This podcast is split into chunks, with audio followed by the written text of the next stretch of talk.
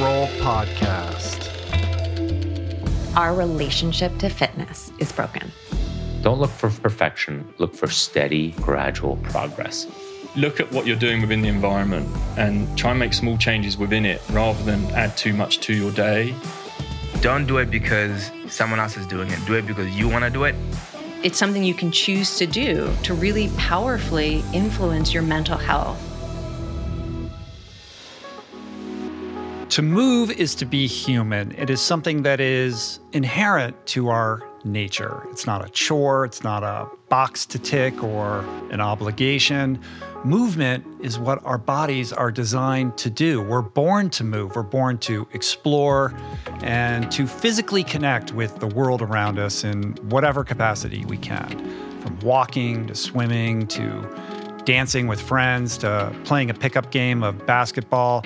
The options for meaningful movement are limitless. And the best part about it is that it doesn't have to feel like work. Create the joy first, and everything else will follow. Movement can be playful, it can be deeply enjoyable, and even meditative, not to mention an endless litany of downstream benefits from improved sleep and physical stability to longevity. So today, we're going to dive into those benefits as well as the hows and the whys of all things movement in today's masterclass, the eighth in our ongoing deep dives into the RRP canon, where you're going to learn how to start a movement practice, the importance of mobility exercises, proper running and walking techniques how to maintain and even improve your mobility as you age, including specific mobility exercises. We're going to cover pre and postnatal fitness, mental tricks to stay motivated, and how to set and achieve your movement goals. My hope is that this episode gives you both the inspiration as well as the tools to begin or improve upon a practice that feels natural to you, that brings you joy, and that ends up transforming your life as you follow that journey. Fitness does not have to be about six pack abs, perfect pictures, weight loss, overtraining, or destroying your body for the sake of some impossible standard. Fitness can be more about listening to your body and moving in a way that's pressure free, that's positive, and fun. And this is the perspective of Sadie Lincoln. Sadie is the founder and CEO of barre3, which is a fitness company focused not on weight loss, but rather on body positivity and personal empowerment. In this first clip, you'll hear Sadie explain why she decided to redefine the word fitness and how she thinks about it now. But first, a quick word from the sponsors that make this show possible. We're brought to you today by Momentous. Over the last 16 years, I can safely say that I have tried almost every single plant based protein out there. And I can tell you that most of them are highly processed with tons of additives and or they taste terrible, they're not third party tested or simply just don't hit the nutritional bullseye with a legit science supported formula with the appropriate amino acid profile that promotes optimal nutrient absorption, which is all just a long way of saying how enthusiastic I was to be introduced to Momentous's 100% plant based protein, which solves for all of the above and then some with a precise blend of pea and rice proteins, which yields a complete amino acid profile, tastes great and has become my go to to ensure my body is supplied with energy for proper recovery and function. Momentous products are simply the best in the industry, which is why they're used by over 90% of NFL teams, by Olympians, Tour de France champs, and world class athletes across every sport. With all the BS in the supplement world, I trust Momentous's industry leading quality standards and quality. Try Momentous for yourself by going to livemomentous.com slash richroll for 20% off plant based protein and all of their top of the line products. That's L I V E M O M E N T O U S dot com slash richroll for 20% off. We're brought to you today by On. I am a total gearhead. I love researching the latest technology for the sports I enjoy. And I've learned that people often overlook apparel But what you wear isn't just clothes, it is, without a doubt, technology. Technology that can make or break a performance. And I can tell you, after spending two full days meeting with the apparel wizards at On Labs in Zurich, that On is innovating in this space like no other with next gen premium fabrics and just this heightened level of sophistication and precision and testing and development and intentionality previously unheard of that puts them just miles beyond the competition. I've been rocking On's high performance running apparel, including the long tees, the weather jackets, even the climate jacket, all super lightweight, tailor fit, built to move, and just gorgeous to get you out and get it done in fleet-foot comfort no matter the weather. I'm super proud to be a brand partner with this impressive team. From increasing product sustainability to improved energy return and impact protection, truly Swiss innovation at its finest. To get you moving, On is offering an exclusive 10% discount. To redeem, head over to on.com slash richroll and use code richroll10 at checkout. We're brought to you today by a very exciting brand new sponsor, Go Brewing. I am sober. I don't drink. And I devoted so many episodes of this podcast to the unreal benefits of an alcohol free lifestyle. Why?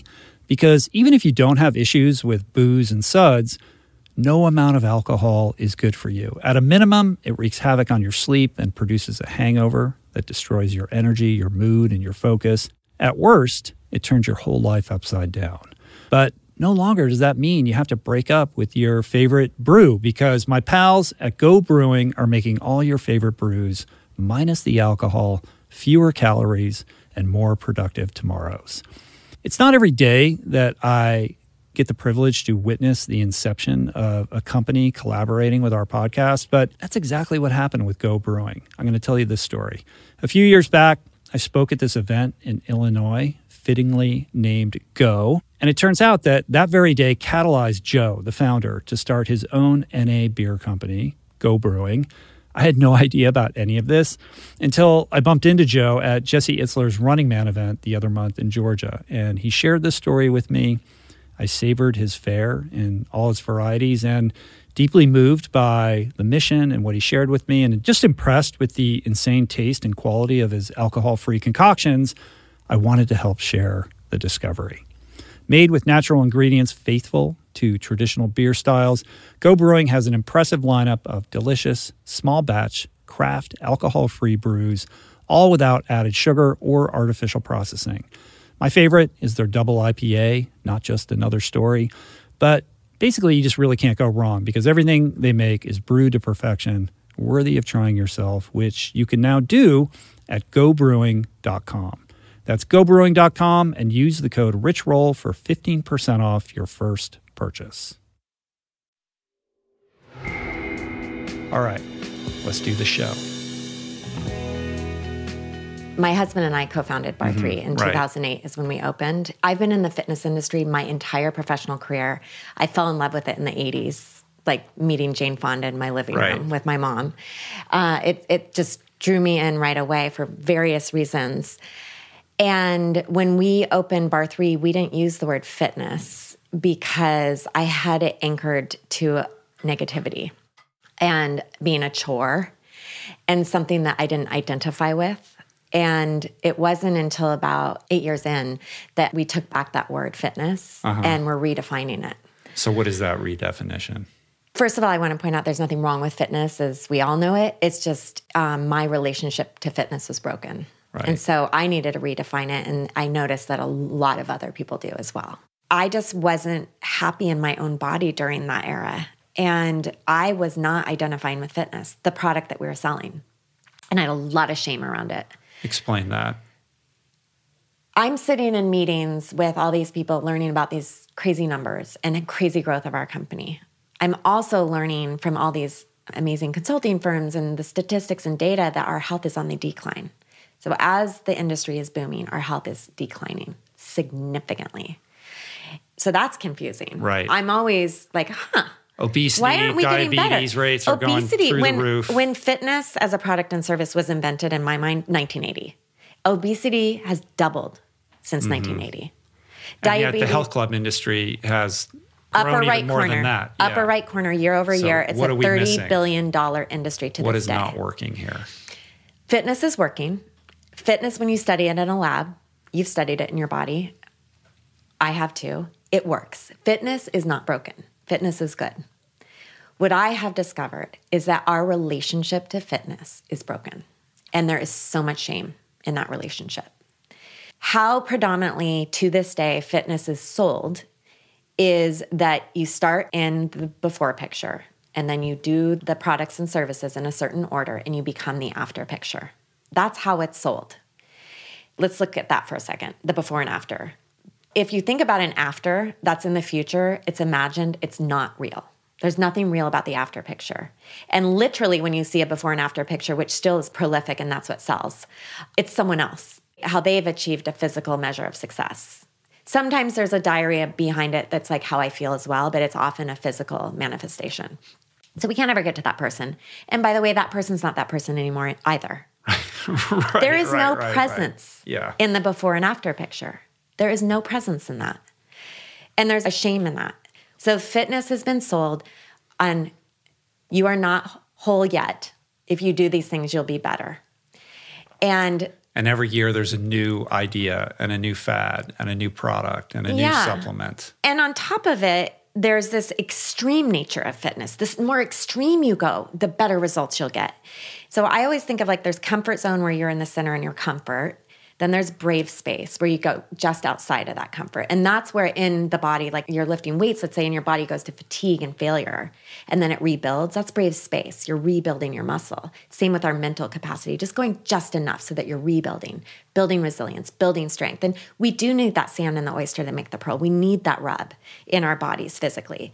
But the industry goes so extreme that we go into panic zone. So many people enter exercise and they go too hard, they get injured, they anchor it to pain, to shame, to not looking the part. And then we get promised in one sweat sesh, you're gonna be skinny and beautiful and perfect and Yeah. awesome, right? So there's just so many ridiculous. When we all talk about this, we're always like, that's so ridiculous. I know better. I know better.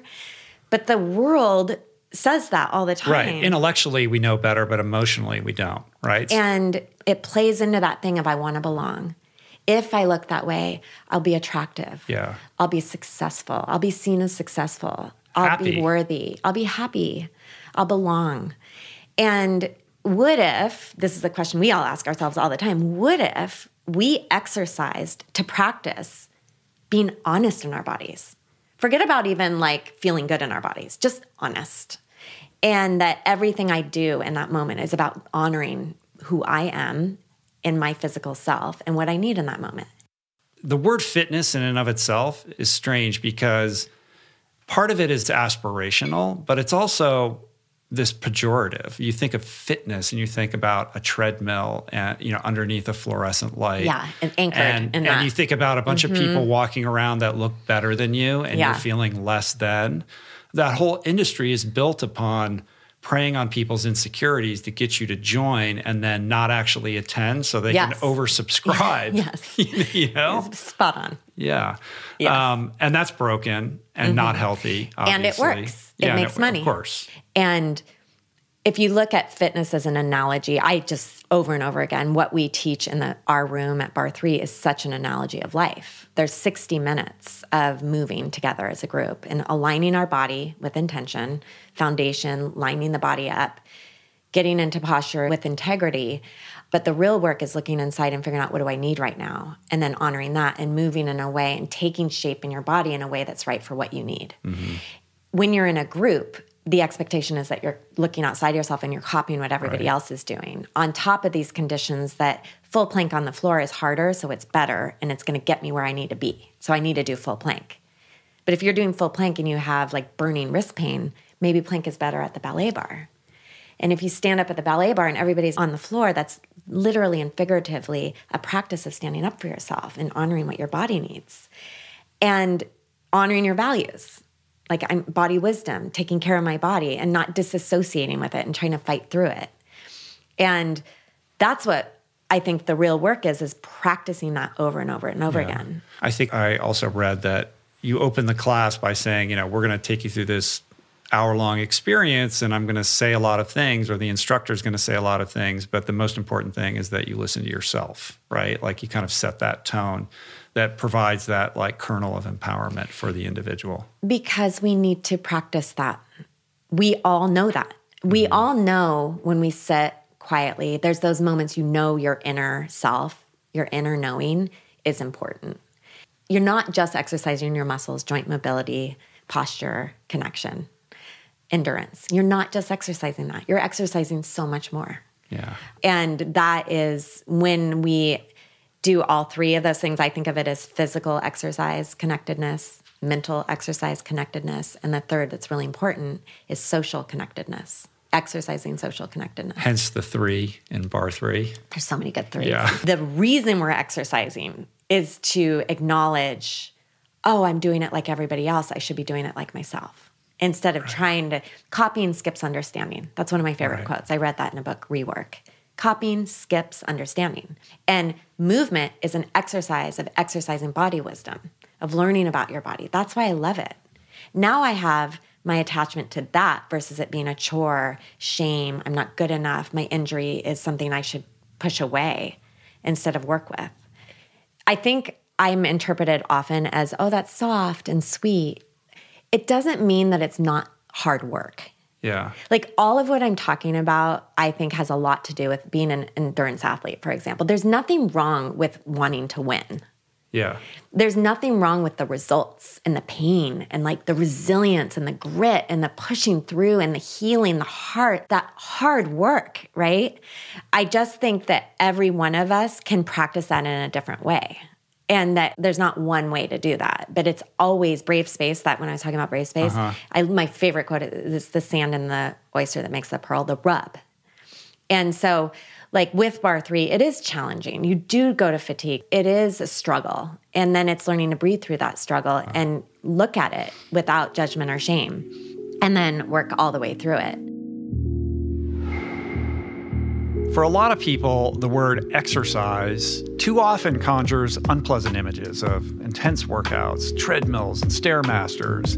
And as Sadie said, calorie burning that's based on judgment and shame. And so it's no wonder that a lot of people find it difficult to even get started, let alone maintain a sustained movement practice. But health psychologist and Stanford University lecturer Kelly McGonigal believes there's a feel good form of movement meant for everybody. And she's here to help you find it. You think you don't like to move, you think you don't enjoy it. I believe that there's a form of movement meant for everyone, and no matter what body you're in or no matter what your past experience is, there's probably a way that moving your body will give you access to something that you want, whether mm-hmm. it's social connection or hope, a different sense of yourself. What is the feeling that I have when I marvel about how the body is almost designed to help us find happiness and meaning through movement? What's that feeling, that sense of wonder and awe? And what does it tell us about being human? And when I had permission to think in that way, I feel like it opened me up to a different type of story as well. When I started talking to people about movement, one of the things I realized is when you talk to people who have found meaning in movement, that they become this version of themselves when they're telling you their story that is this amazing mixture of both incredible vulnerability and strength. Mm-hmm. That somehow they both emerge, and you can see like this full human in this tremendous glory and beauty. And I felt like I need to do that justice. I came across this paper, I think it was maybe a 2016 paper, where the scientists talk about this research and they just sort of throw out the term hope molecules. And I remember circling it. I think I like said to my husband, "Oh my gosh, you're not going to believe like, this term. It encapsulates so much about why movement is amazing. And I feel like nobody else is mm. using this term. It was just in this one paper. I'm not even sure the scientists have used it again, but let me explain what it is. So, this is the idea that our muscles are like an endocrine organ, and that when you contract your muscles in any type of movement, they are secreting chemicals into your bloodstream that are really good for every system of your body. I mean, they're great for your heart health and your immune function, and some of them can kill cancer cells, you know, all the stuff we know exercise is good for. But that a big part of these proteins and chemicals that are being released by your muscles, which are called myokines, they have profound effects on the brain. So you go for a walk or a run or you lift weights and your muscles contract and they secrete these proteins into your bloodstream. They travel to your brain, they cross the blood brain barrier, and in your brain, they can act as an antidepressant, like irisin can. They can make your brain more resilient to stress. They increase motivation. They help you learn from experience. And the only way you get these chemicals is by using your muscles. Mm. It's like this is part of how we become our best selves is we have to use our muscles. And then the scientists called them hope molecules because in this one study, they found that um, exercise could protect uh, rodents from experiencing depression and post traumatic mm. stress disorder if you severely traumatize them. So, this idea that these molecules are giving you hope even in very right. difficult times. So, it's not innately human. This That's right. It's not innately human. So, extrapolating on that idea, like, what do you make of that? Like, what does that mean? Well, first of all, at a very practical level, it means when I go for a walk or I exercise, I will literally say to myself, you are giving yourself an intravenous dose of hope. Yeah. Like, I think this is how we should frame movement that it's something you can choose to do to really powerfully influence your mental health and your resilience. And every time you move, you're doing that. I think to know that, to like look at your own muscles and be able to say, thank you, legs. You're tired now. That was hard work. Mm. But like legs, you are a pharmacy of antidepressants and resilience and hope then sort of thinking like in a more philosophical way, again, one of the things that I feel like the anthropology and the science is pointing to is that movement is how your brain knows you are alive and engaged in life. And when you move on a regular basis, your brain basically says, I guess we have to be the best version of ourselves because we're in this thing called life. And so you know, you mentioned some other things too, like when you exercise, you see increased levels of neurotransmitters that tend to increase our willingness to cooperate and the pleasure we get from connecting mm-hmm. with others that give us hope and courage. I mean, even that lactic acid, that metabolic byproduct of exercise, that lactic acid seems to have an anti-anxiety and antidepressant effect. Right. This is like crazy stuff. It's not just an endorphin rush. It's like at every level of our biology when we move, our brain is like, I guess we have to do this thing called life. And so, you know, for people like me who've struggled with anxiety or depression, this idea that you can convince your brain to want to fully engage with life in a brave right. way or in a hopeful way through movement is so phenomenal. But I think there's a lot of people out there who can read the book or listen to what you're saying and they, you know, they can intellectually grasp the, all the finer points of why this is a good idea, but they lack that impetus. Like yeah. they look at it as burdensome or or intimidating or something that they, they just don't connect with. Yeah. Right. So, so, okay, so a couple things about this. First of all, I should say in my experience talking to people, there are a lot of late to life movers uh-huh. who just needed to find the right form of movement. And I don't think we get exposed to enough diversity of movement. Like women 100%. who got in a boat to row and had their whole life thought they had the wrong body type, that they weren't athletes, but suddenly they got in a boat with other women and were rowing and they were like, yes, my body was born for this there's so many forms of movement that change the way you feel about yourself because they just create a different narrative about who you are. I talked to so many women who discovered things like powerlifting or CrossFit or axe throwing, mm-hmm. where suddenly they were doing these amazing things with their bodies and they felt powerful and it was a side of themselves they'd never experienced before. And if you were to only like listen to the way that the media usually talks about exercise, it's all about burning calories. Right. It's all about what you look like and you can get pulled into places where instead of being told like this is what it feels like to stand in your own strength you're told now you're burning more calories so you won't look as hideous as you looked walking in today. I mean like that is a very different experience. And too often people's movement experiences have been defined by this obsession with burning calories and improving your appearance and making yourself more acceptable to either yourself or the judgment of society. And it gets very confusing very quickly. And so I'm always encouraging people like, what's the form of movement? If someone were to send you a YouTube video, what's the video you would watch and be like, wow, that's amazing? and what's the version of that that would fit into your life who's mm-hmm. doing that in a way that's appropriate for the body you have right now or the you know who you want to become that it's not about like getting a tracker that's going to tell you if you've done enough yet. Right. There's so much that gets in the way of finding the movement that will make you happy, that can make it feel like a chore, like a punishment. We have such a limited perspective on what those options are. We just think about the gym and the Stairmaster machine and the little LED readout that tells you calories and time and while you're watching, you know, the news and it's just it, Yeah. I mean and although whole it's okay to distract yourself while you're exercising if that works for you, but there are a lot of forms of movement where the more attention you pay to what you're doing, actually the more pleasurable it is. Uh-huh. But often I think the advice we get is just get on the treadmill and watch, you know, Netflix so that you're not really there and you can get through it. But I bet there's some form of movement where if you were really there, Mm-hmm. you would have an amazing experience, a sense of yourself or a connection with others. Kelly's perspective is quite similar to advice I give all the time. For anyone struggling to stay motivated at a given exercise, the fix is always to follow your curiosity and to follow your joy. You don't want to go for a run? Fine, go play pickleball with some friends.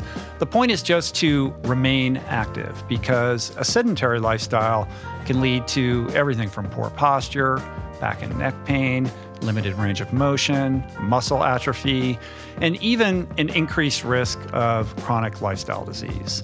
This is why movement, especially specifically movements that focus on mobility, stability, and range of motion, are so important to our physical and mental health. So, in this next clip, mobility wizards Kelly and Juliet Starrett teach us the basics of mobility maintenance and how to pursue the sports and exercises you love injury free throughout your life. You know, mobility is really the ability to be able to move freely through your environment and do the things you want to be able to do with your body, whatever those things may be. Now, we offer a lot of tools, which we call mobilizations, which are things you can do to help improve your mobility and range of motion. Mm-hmm. But, you know, to us at the highest level, it's the ability to move freely, ideally without pain or at least minimizing pain, and be able to do the things you love to do. We could also define mobility as do you have your native range of motion and can you control that native range of motion? So, are you a skilled person?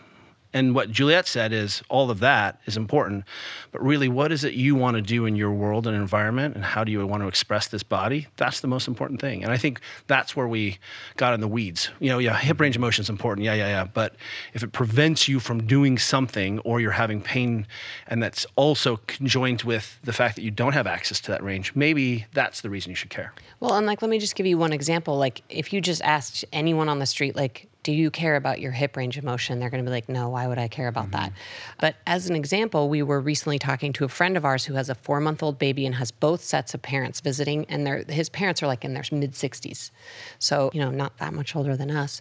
And his mother is able to get up and down off the ground and sit with the baby, but his mother in law can't get down onto the ground or up off of the ground, and so can't sit on the floor and play with the grandchild.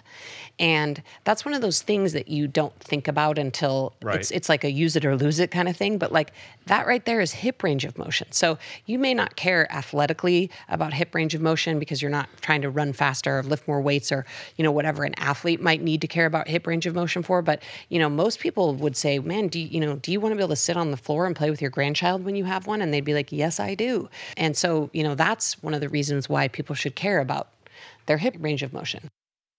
we find that a lot of people are confused about what a good foundational practice looks like. And we should be able to take those lessons and actually say, hey, look, we understand that you're a, not an elite athlete, but you're just a, you know, just a middle-aged dad who wants to mm-hmm. stay up with his local mountain bike club. That's me. And what are the ways where I can do that in the context of my busy life so I don't have to, you know, throw everything away? And I think that really is an opportunity for us to make sense of all of the you know bright people working in this high performance world. I'm sure you've heard of Chris Hinshaw's old man balance test, where you put your shoes on on one. one. Oh, this is great. Everyone, you're E- welcome. Everyone listening should do this test. You What's stand What's it called again? Chris Hinshaw, um, and it's called the Old Man Balance Test. And he actually created it so that he would have something to compete against his kids and win. And so uh, the idea is you put your socks and shoes on the floor and you stand on one leg and you reach down and grab your sock and you put on your sock without putting that foot down and then you reach down and grab your shoe and put your shoe on and tie it and then you switch and do it on the other side. And it's a really great two minute balance practice and that's how i put my shoes on every single day. Uh-huh. you know and that's something mischief managed you know that's just this little you know small behavior that we add into our day that's easy and fun and you can you know challenge your kids to do it. And so you know that's just one of those things that we've snuck in and said hey there are ways that you can change your environment and just slightly think about your environment differently so that these are just things you do without having to rely on willpower or motivation. So if you in the evening could sit down next to a ball, a tennis ball, a, a softball, mm. roller, and ask yourself from the day, what's sore? What hurts? What's achy? And I'm going to commit 10 minutes. The first part of this show I'm watching, I'm just going to roll around on whatever ails me that's a really important conversation you could begin to have. And I'm talking about 10 minutes. Like that's super reasonable. And the reason we started shifting that from the day and the gym to the evening was that we saw that people didn't actually do it or want to do it as a right. team. But in the evening, they had time and agency, and nothing was happening at the end of the day. Like you're on Facebook, you're you know you're surfing Instagram. So there was this great moment where you could do some self care. And 10 minutes a night usually turns into 12 to 14 minutes because you discover something. You can sit on your coffee table, put that ball right in your hamstrings, just roll around. Then the next sort of level there is we could say, hey, can you take a full breath in that position? So if you're working on something or you've got some aspect of your body that hurts and you push on it and that takes your breath away or you catch your breath, then we found an area of interest. And it doesn't mean we need to shy away from that. It's okay that that's uncomfortable to mm. compression. So one of the first things we can do is say, am I doing harm to myself? No, not at all. If you can take a full breath in and out, you're signaling to your brain this is safe. Nerves are king of the breath. The breath is king of the brain. That's Iyengar 101. And why breathing is such an important part of yoga is teaching your body to accept and be able to control those positions by breathing there. Your brain says it's not a threat. So if you find a painful spot or a sore spot or an uncomfortable spot, you found a spot. And all you need to do is take a four second inhale there, contract into the ball roller, and hold that for four seconds. We call that an isometric in the in the parlance, right? You're just building a, tension or a movement without motion in the limb. And then exhale a long time for eight seconds, long exhale. And what you'll find is if you just repeat that cycle a few times, whatever hurts in that area that you're working sometimes starts to hurt less. You're resetting some threat signals. And if you started doing that on your back, your hips, your calves, your feet, what you realize is, wow, I can make myself feel better. And because you did it before you bed, it's like getting a massage. Mm-hmm. You you tend to sleep a little bit You're better. down regulating. Yeah, and we snuck in breath, breath practice, and, and, you had to get up and down off the ground oh, in order to J-Star, do that work. you ruined it. yeah. Exactly right. That's exactly yeah. right. One of the things we know is that pain doesn't mean injury. It doesn't even mean tissue trauma or damage. It's a request for change. So, part of what we're trying to say in this book is hey, we can try to treat pain and use it just as another metric. Like if you were stiff this morning because of your big workout yesterday, you're not thinking, you know, you've got, you know, some you know you didn't mm-hmm. contract rabies you just are sore right. right from your run and so if we can shift that narrative a little bit and then also empower people that hey there's a whole lot they can do and some of that is sleep and some of that is nutrition and some of that is is down regulation but all a lot of it is there's some inputs you can do that are really safe and really easy and then we can have the next conversation because maybe you don't want to go for a walk because your knee hurts your range of motion doesn't have to change because you age. That's the one physical. You're going to be less powerful. You may be able to maintain your aerobic power for a long time. We know that that to be true. But your ability to express your range of motion in your joints doesn't have to degrade necessarily. You may have bony blocks mm-hmm. and a patina of athleticism. You got to work through the fascia and all right, that. but stuff, right. But as we take this systems approach, you being able to get up and down off the ground or flex your knee all the way doesn't have to go away. And I think that's important to remember to consider for people.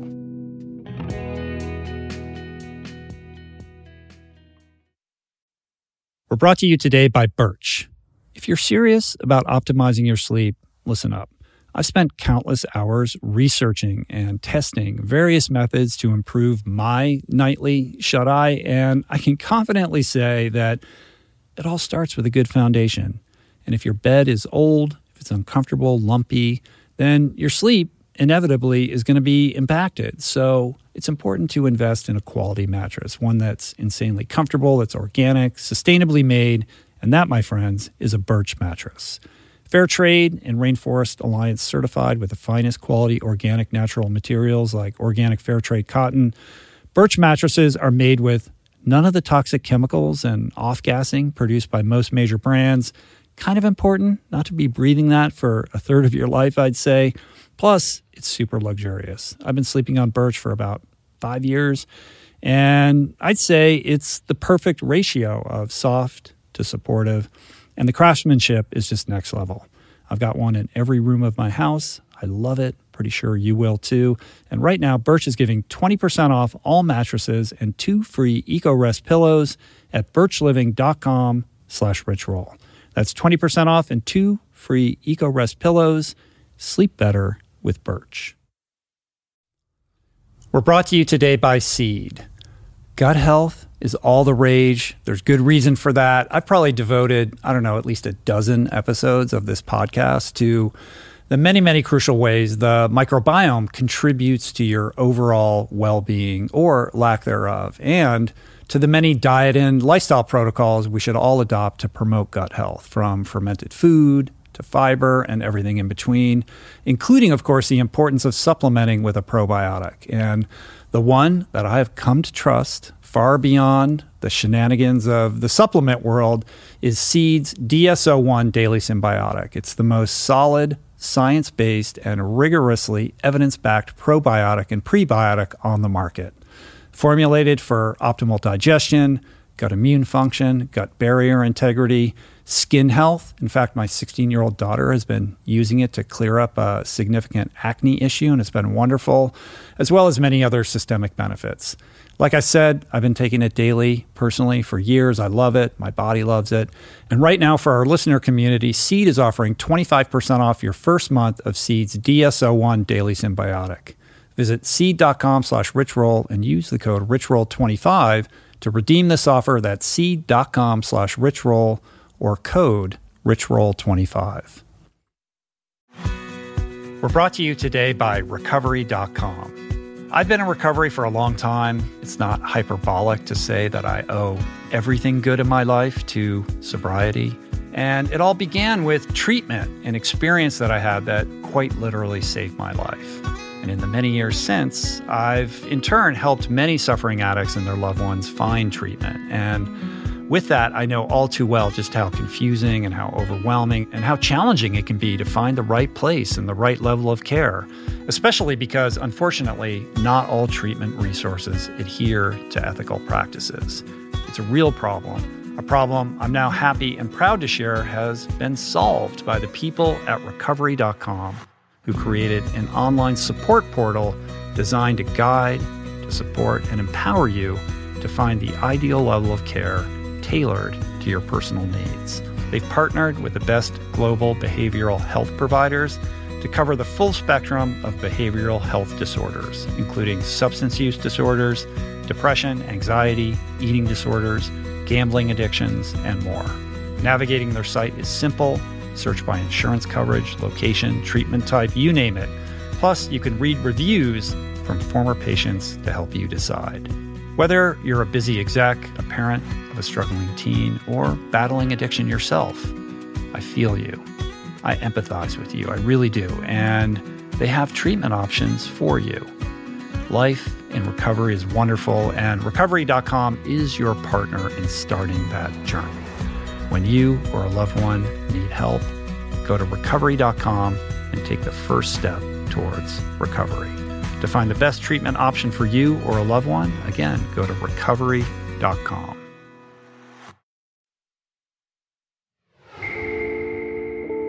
As we age, we don't have to sacrifice our mobility or range of motion.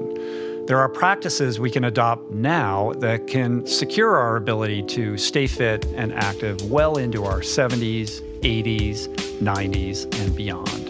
And few people embody this ethos more powerfully than Chef Babette, who believes that caring for our bodies is an act of self love.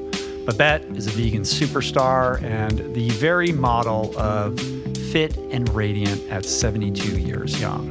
Listen carefully as she shares the importance of taking care of ourselves as we age, how to form an easy and impactful routine, and the power of starting a new lifestyle with one simple movement at a time. Part of the whole self loving thing is to be a part of all of this, to be able to move. You know, if I want to run a hill, I can run a hill. I don't want to have a life alert. I don't want to get in the bathtub and can't get out. Uh-huh. So I force myself to take baths sometimes. I'm not always taking showers. Make sure you can get your butt out the tub. Uh, yeah. but that's the whole thing just- when you get older. It's all about like if you fall down and you can't and you get can't up. get that's right. that's what people need to really understand. Now, of course, sometimes we have accidents that you know it's not any fault of our own, but uh, when we just sit down and just let it go, that's generally what will happen to you. You lose Mhm. strength. And another thing that I think is I'm not a superficial person. I enjoy the aging process. I don't look like I looked when I was 60. You know what I mean? But however it is, however this look is going to be as I age, I embrace it. Because just think, I've lived an entire lifetime looking different. Mhm. so, you know what I mean? It's not a bad thing to have the crow's feet. I don't care to use anything to get rid of that. I'm okay with it. I want to see what it's going to be. I saw one of the most beautiful women I've ever seen before. She had lines like in this table, but she was beautiful.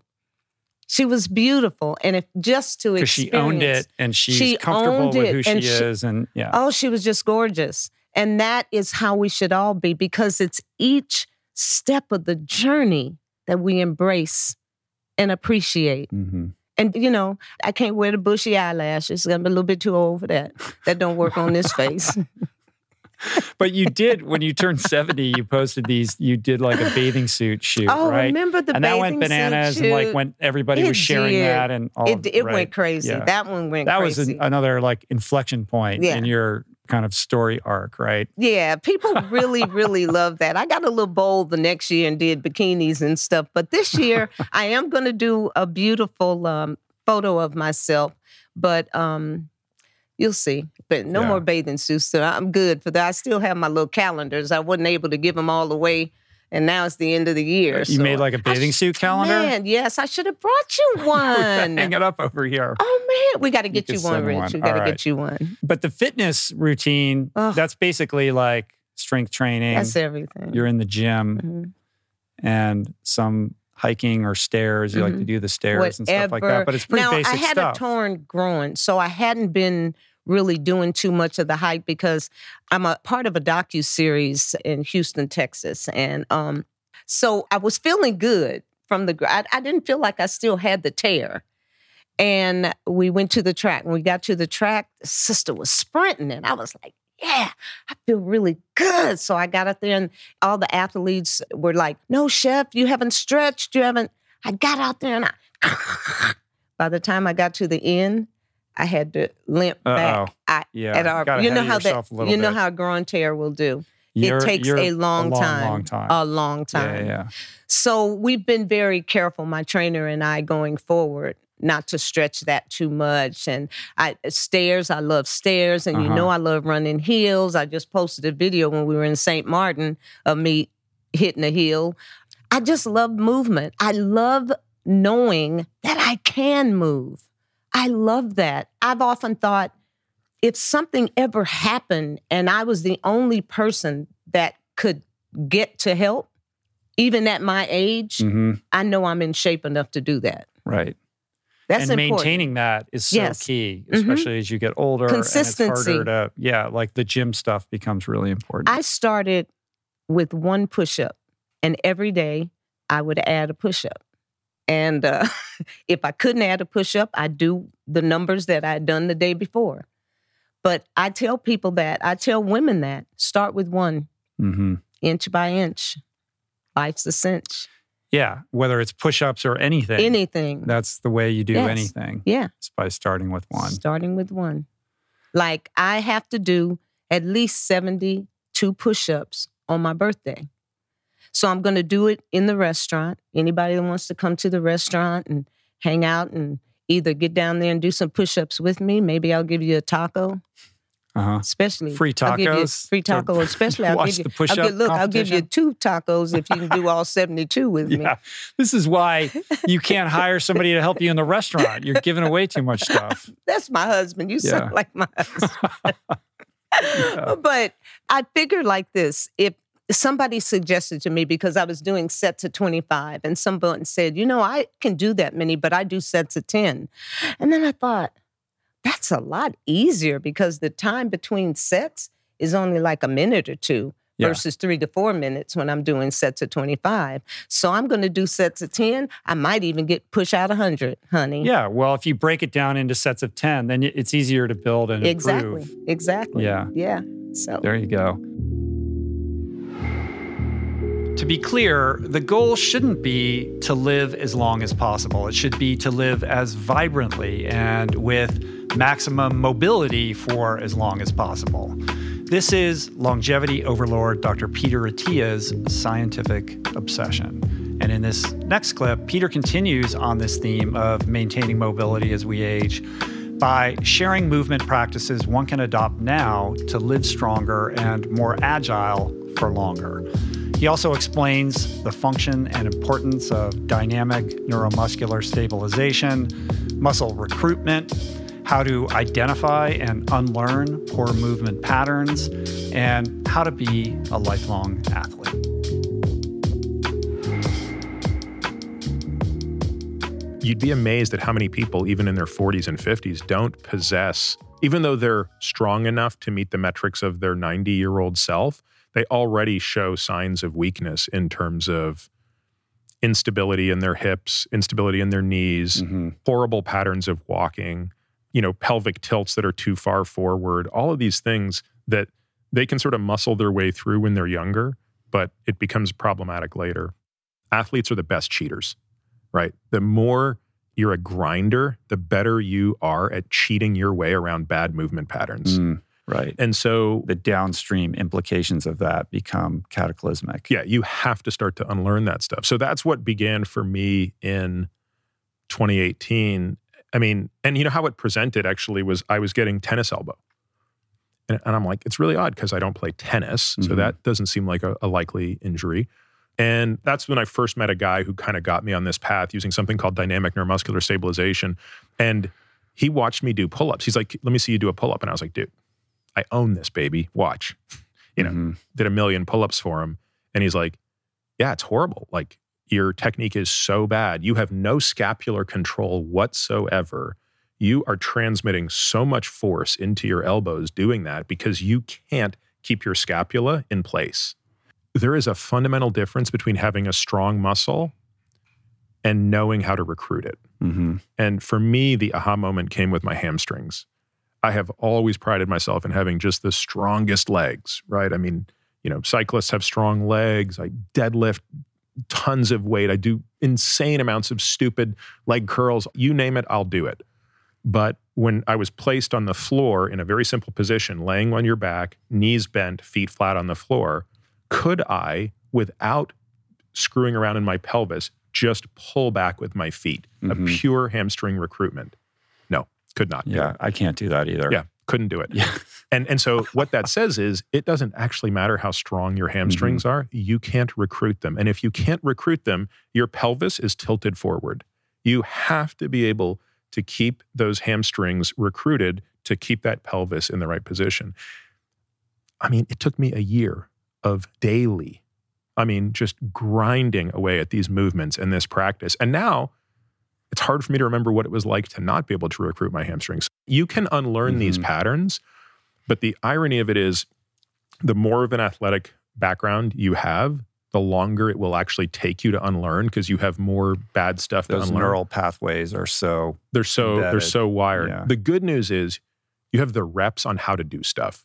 So I think it's a wash taking an untrained person and teaching them versus taking a highly trained person and teaching them takes about the same amount of time, but for different reasons. Mm-hmm. One of the things that you've talked about quite a bit is noticing how natural it is for your children to do all of these movements that then become so difficult for us as adults because we've unlearned them and our sedentary lifestyles kind of detach us from you know our kind of natural blueprint and ability to do those things so it, most people listening or watching this probably have to sit in a chair for their work and we're sitting in chairs right now what are some of the practices that could be adopted to you know help keep us connected to that natural ability that is kind of innate in our unconscious I mean, for me, I've taken a very deliberate approach to that. So, four or five years ago, when I got introduced to this pattern of movement called dynamic neuromuscular stabilization, yeah, talk about that. It's super interesting.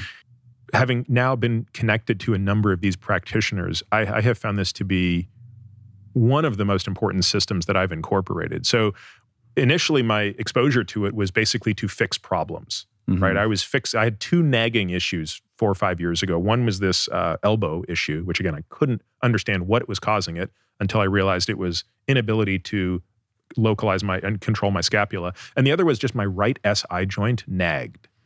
You know, I just had this little nagging pain in my right SI joint. Not certainly didn't ever raise to the level of lower back pain, mm-hmm. no sciatica, nothing like that. But whenever I deadlifted really, really heavy, 50% of those days I would be punished with some right SI joint pain. And again, these two things seemed completely unrelated until I got under the hood of what was going on with my movement patterns. And I realized, you know, like every, whatever I was, 45 year old, I didn't know how to move. Mm-hmm. So what started out as kind of rehab has then just morphed into life movements. So I do an hour a week in person with a DNS teacher.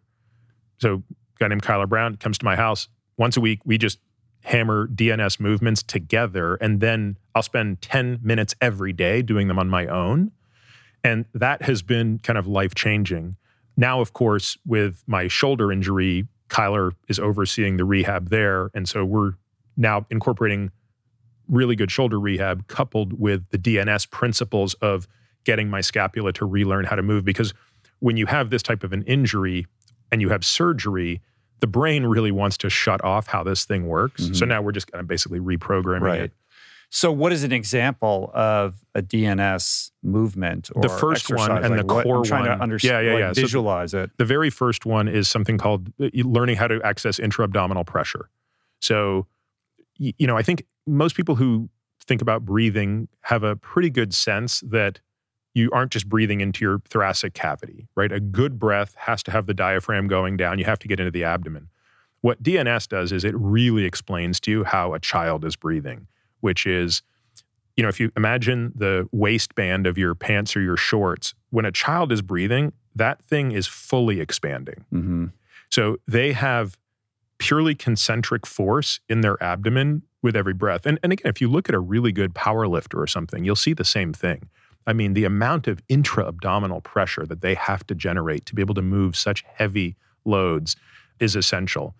And so that was literally the very first thing we worked on is just can you access pelvic floor pressure? Can you create enough pressure into your pelvic floor? Can you maintain it while you breathe? So that first of all, it's just hard to do that out of the gate. Uh-huh. And the second thing is you can do it, but you're not relaxed. So you have to be able to do that, hold it while you can breathe around it. The next things for me that were very important, I have a very congenitally narrow C spine. And if you look at an MRI of my neck, you wouldn't believe what a disaster it looks like, even though I've never really had an issue. But I'm being very preventative about it. And so, one of the other things I'm working on is learning how to use the deep neck stabilizers. So, these are muscles that ride on the back.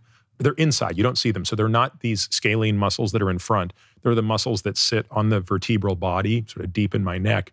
And it's learning how to use those muscles to keep my head forward so I'm not relying on, on these muscles here. And so that's a lot of movements where I'm on my back, chin is forward, using the cue of the eyes looking forward, which kind of lights up that circuit, and using various pelvic positions, arm positions, and leg mm. positions in there. Again, so it's very subtle and gentle, but it's more about like how do I connect the you know my intention in my mind to these muscle groups to get them to just activate. The starting positions are now it starts to get very elaborate. Basically, if you if you you know someone Google's sort of a DNS progression, you'll see how complicated it will get because you're basically walking through the first two years of development. So the stuff I just described is like you know is the fetus Mhm. basically. And you start moving into a three month position, a four month, five month, six month position where now a child is learning how to roll. Well, they roll in a very connected way. So when they're reaching for something with this arm, they're completely connected across their oblique sling. And they're going to initiate that movement down to their foot. This is the other stuff that was just like when I look at videos of me four years ago and videos of me now, I just don't know what the hell I was doing before. Wow. Like how I was getting away with the nonsense of being completely disconnected, you know, scapulas all over the place and, and, and all that sort of stuff. And here's the other thing the best athletes in the world kind of naturally do this. That's another thing I've learned is that there are some really exceptional athletes out there who have never once spent a minute learning DNS, but when you look at them, they have somehow managed to preserve those neuromuscular pathways. Mm. And that is essentially a big part of what their athletic gift is. And I would imagine it's pretty good for injury prevention, right? If you have the ability to recruit all of these muscle groups, you're inherently more stable and resistant to a lot of the injuries that are occurring from those imbalances. Yeah, and that's why for me it's a once a week, you know, do the do the lesson once a week, you know, push how much further can I get in those things and and then it's a it's it's part of what we call our dailies. So we have for our patients we program things called mm-hmm. dailies like whether today's a zone 2 day, a strength day, a rest day, you still have your dailies. You got your 10 minutes of daily. So I assume there's practitioners, trained practitioners who can teach this, but are there YouTube videos? Like if somebody's listening to this, I mean, how should they go about researching this or finding So I did a podcast with one of the probably six or seven most prominent teachers in the United Mm-hmm. States, a guy named Michael Rintala. And we have the video of my interview with him and then also a few introductory movements, probably another hour worth of videos we made. And I suspect there's got to be a ton on YouTube. Peter mentioned how athletes get away with not utilizing proper technique when they're younger. But as they age, the improper technique begins to cause pain and injury downstream. And I feel this is especially true for runners. Getting started with running seems as easy as lacing up shoes and running out the door. And of course, to some extent, that is easy. It is easy. But proper running technique is vital to avoiding injury later in life and staying a runner for as long as you can. Born to Run 2 authors Chris McDougall and Eric Orton expand on this sentiment by sharing leg stiffness drills, barefoot exercises, and the power of movement snacks, bite sized mobility and movement practices any athlete can adopt. This idea, and you talk about it in Born to Run 2, like don't teach people technique when it comes to running. Like everyone's an N of one and there is no right or wrong way. And we all know how to run. So you just go out and run and like don't mess around with that, which is insane when you deconstruct that. Like you use the example of like the basketball player. Like you don't just throw the ball up in the air and hope for the best. Like you it's a skill just like anything else. And there is a right way and a wrong way. And so much about our, you know, modern lifestyles, and we can get into all of that, drive us into situations where we're compelled to do it improperly. And that leads to all of these, you know, injuries and persistent problems that sideline people unnecessarily. You know, I, I- tell a lot of beginning runners don't view starting running as a workout or as a form of fitness or a way to lose weight. Create the joy first, and everything else will follow. And that goes into learning to be efficient, not mm-hmm. thinking it has to be hard.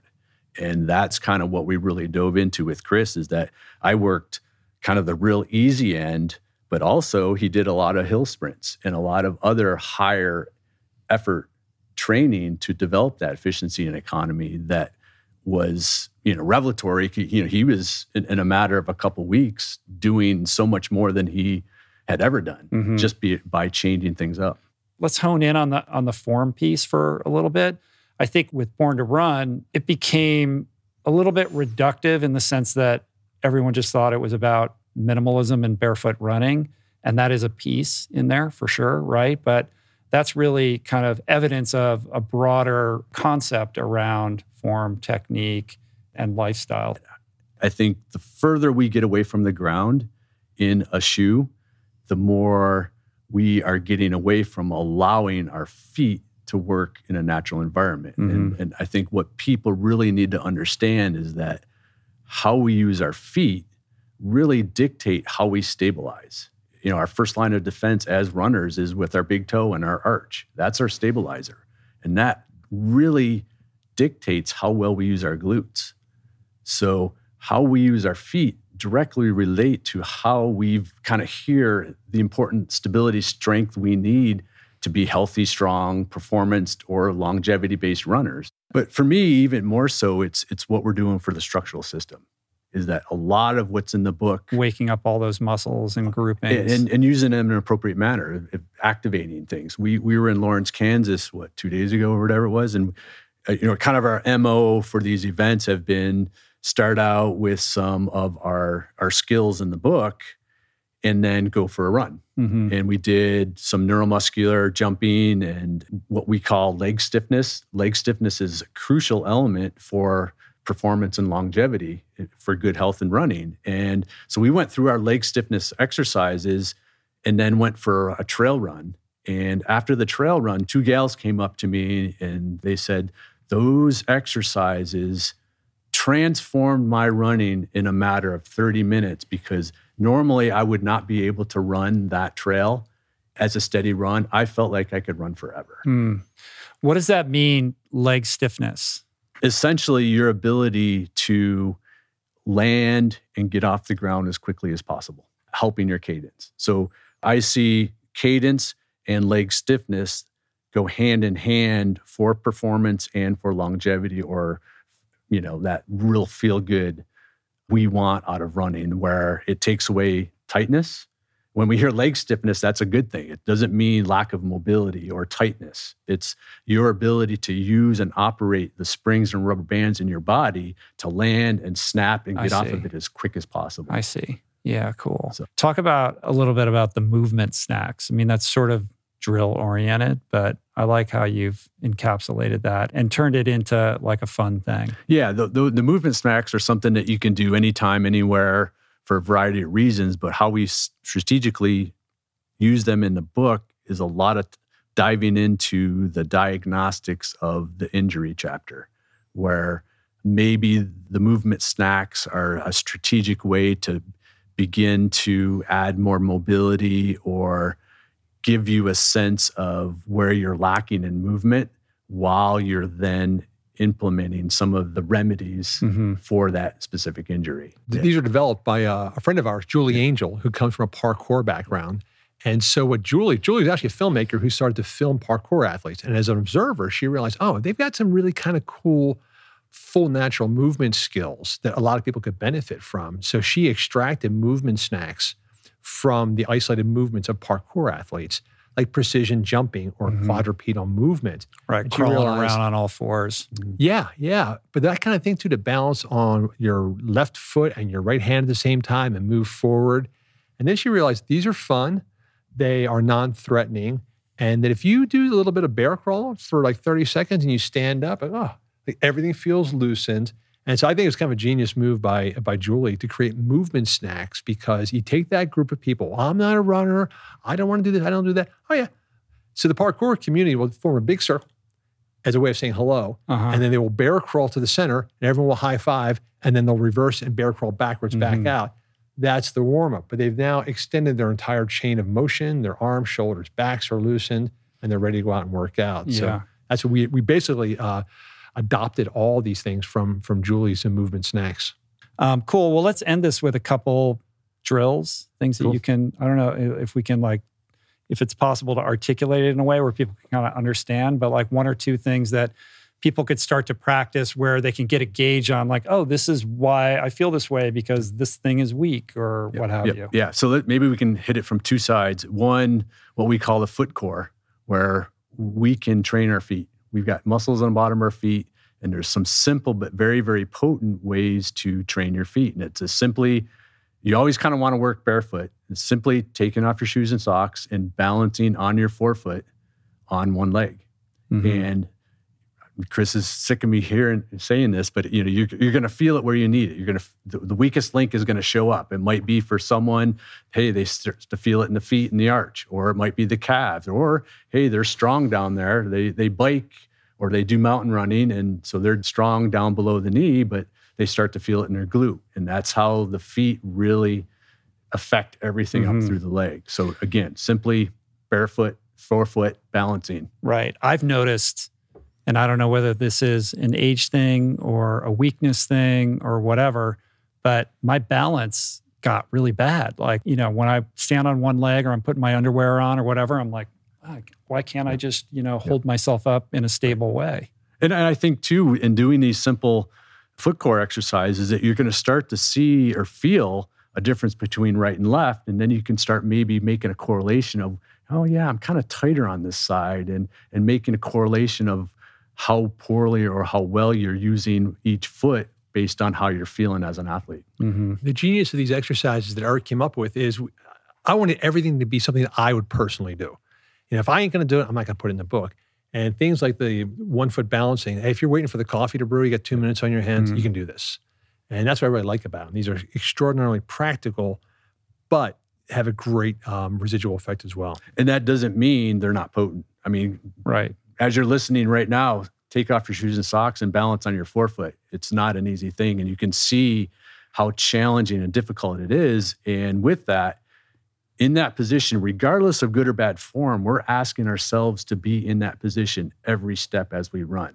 And you need to be stable there. And that's how we can really train the feet. The- The self-correcting part of this is that Eric doesn't give you any instructions on how you. He goes, just move your arms, and move your legs however you want to get that balance. What you find is you self-correct. You realize, oh, if I just kind of tighten my core up a little bit, if I straighten my posture, if I do my arms like this, Mhm. and so you do it for 30 seconds, and your body will find that balance that you were struggling for just by putting itself in that position. Yeah. The tweak for me is embracing the fact that so much of that is about like creating those neural pathways. It's not about suffering. Like, you know, the athlete in me is like, I'm going to do it until it hurts. Or how many of these lifts, you know, am I going to do? Well, I'll just do it until it's burning like crazy. But it's not really about that. It's really about just developing the habit as a preset. And that's mm-hmm. about like your mind connecting with that movement. It's not about hitting anything hard. It's the best warm up you can do because now we're turning that electrical system on before we mm-hmm. go out and run. Yeah. So another one, leg stiffeners we talked about is simply there, there's three types of strength. We have concentric, eccentric, and isometric. And the eccentric and isometric is very rarely talked about. And especially the, the isometric, where it's that when we land as a runner, there's a moment in time after our land and before we take off that is really, really crucial for injuries. That isometric hold. A lot of runners don't have that. So leg stiffener exercise would be simply standing on your right foot barefoot and just taking a short leap forward and sticking it like a ballerina without a whole lot of leg movement. You want to stick it without movement and just kind of progressively hop forward with that stick, two or three, five second stick to create more leg stiffness to allow you to really get off the ground. Right. quicker. So that creates the ability to be resilient in that Absolutely, isometric absolutely. position and avoid injury. And it's a great way for people who are training for a hilly race that might not live in that area. And now we're training that eccentric landing as well that we get from downhills that Yeah. maybe they don't have. So Yeah, cool.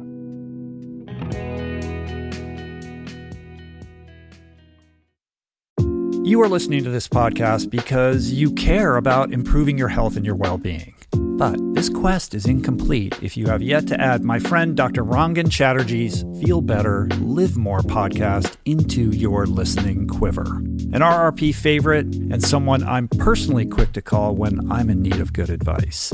From nutrition to mindset, fitness, and relationships, each episode is packed with the tools you need to become the architect of your health.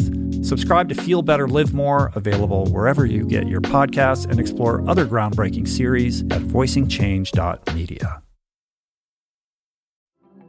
There are certain rare people who have a powerful voice and know how to use it. My friend Amanda de Cadenet is one such human.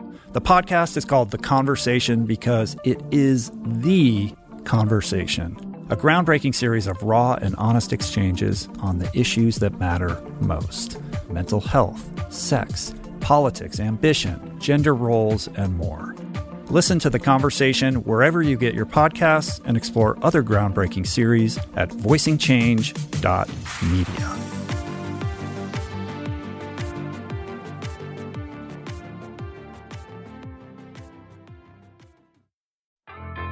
There is so much health information out there. It can feel overwhelming and leave even the most well intentioned confused about what's what and who to trust. Well, the first person that I call when I'm seeking clarity is my friend and nutrition expert, Simon Hill, host of the fantastic podcast, The Proof. Each week, Simon matches wits with brilliant scientists, translating their evidence based insights into actionable tools for better well being. Subscribe to The Proof, available wherever you get your podcasts, and explore other groundbreaking series at voicingchange.media. So, as you just heard, Eric and Chris shared the benefits of adopting exercises and drills to support running, but often mental endurance is far more challenging than physical. So, what do we do when we feel uninspired to stick to our goals? How can we